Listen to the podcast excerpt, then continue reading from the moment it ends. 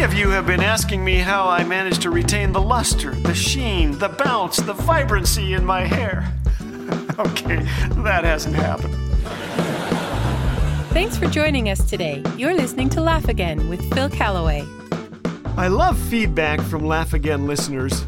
Here's a note. You are wonderful and handsome. I love you. Please send money. wait here, that that's from my wife. Uh, here's another one. You cured my hiccups. I'm serious. It only happened once, but thanks. Well, not everyone is thrilled with what I do. Uh, some time ago, I told a joke about a dear single lady who specified that at her funeral there be no male pallbearers. They wouldn't take me out when I was alive, she said. I don't want them taking me out when I'm dead. I now have a beautiful handwritten letter, basically, shame on you for humiliating us singles. Well, sadly, there's no name or address. I wanted to say that we all need to just lighten up a little bit. I do too. But my single friends find that joke hilarious. Methinks some of us are too easily offended about the wrong things. These days, humor is a dangerous business. There's no story or joke that won't offend someone somewhere as we rush madly like lemmings over the cliff of sensitivity. Oops, I apologize for offending those with pet lemmings. A hundred things can steal our sense of humor, and political correctness is certainly one. Recently on this program, I told about a baffling sport called ferret legging, where competitors tie their trousers at the ankles, insert ferrets into their pants, and time each other to see who can last the longest. By the way, women did not invent this sport, I've got to say. Gals have more constructive things to do with their time. But we guys are fantastic and a little bonkers. I made the mistake of referring to these animals as vicious carnivores with claws like hypodermic needles and teeth like razor blades. I was exaggerating to make the point that most of us don't go looking for pain, it finds us. So, how do we find joy in the midst of it?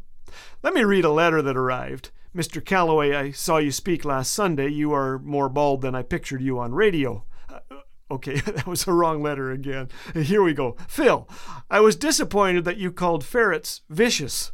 They are every bit as loving and sweet as any dog. Ferrets have gotten a bad rap. Please don't contribute to the massive amount of disinformation about them. As a ferret rescuer, I have rehabilitated many former biters. Well, she has a point. Marlene Blackburn, who works with the Ferret Rescue League, ensures us that no ferrets are harmed in the sport and that in her area no contestant has ever been bitten, although, quote, some may get a few scratches. Well, we all get a few scratches along the way, don't we? But I trust our sense of humor won't get scratched away. Listeners who laugh in the face of difficulty inspire me. Bert Epp age 84, told me about his Down syndrome son and life's trials, then wrote this I was born to smile and laugh. My wife Helen comes with me to doctor's appointments. She says I shouldn't giggle so much when I tell him my ailments. I can't help it. The joy of the Lord is my strength. We have two very loud laughers in our church. I suggested they laugh a duet, one as alto, one as soprano. They declined. ah, God bless you, Bert, and God bless each of you who listens to this program. Julie and her kids on the drive home after school. John, who listens in the bathroom so he can be uninterrupted. Parker and all the other truckers who turn up the laughter each day and Thomas, my new friend, who has invited me to his ferret farm. I'd love to hear from you too. Hey, let's celebrate and pass along the joy that Jesus gives us today.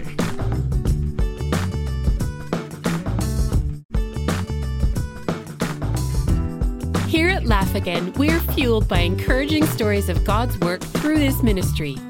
Ian wrote, This segment made me tear up with a smile. Thank you, Brother Phil, for making me laugh, especially while I'm at work delivering mail.